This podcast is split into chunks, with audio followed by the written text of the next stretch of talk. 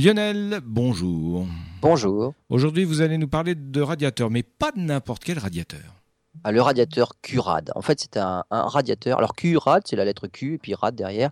C'est un radiateur qui permettra très bientôt de se chauffer gratuitement. En fait, QRAD est un radiateur numérique. Il n'est pas initialement conçu pour chauffer. C'est en fait un calculateur, comme ceux qu'on trouve dans les data centers. Il existe près de 4000 data centers dans le monde et 136 en France. L'accélération du développement de l'économie numérique, Internet et les objets connectés amène Greenpeace à prédire que le nombre de méga data centers est amené à littéralement exploser. Ces centres sont très énergivores, tant pour leur fonctionnement que pour leur refroidissement. D'où l'idée de décentraliser ces calculateurs. Une entreprise française propose un petit serveur muni de plusieurs processeurs multicœurs et d'une mémoire vive qui peut exécuter à distance des calculs pour une entreprise.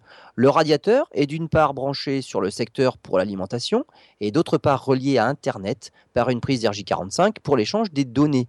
La chaleur dégagée par l'activité des processeurs est volontairement cette fois-ci dissipée pour servir de radiateur.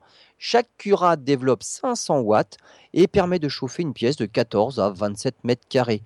Ils font aussi office de point d'accès Wi-Fi, de chargeurs sans fil pour les smartphones et d'enceintes Bluetooth. Ces radiateurs sont actuellement vendus à des bailleurs sociaux, mais en 2017, ils pourraient équiper les logements des particuliers et en contrepartie de leur installation, l'entreprise paierait la consommation électrique de ces fameux radiateurs.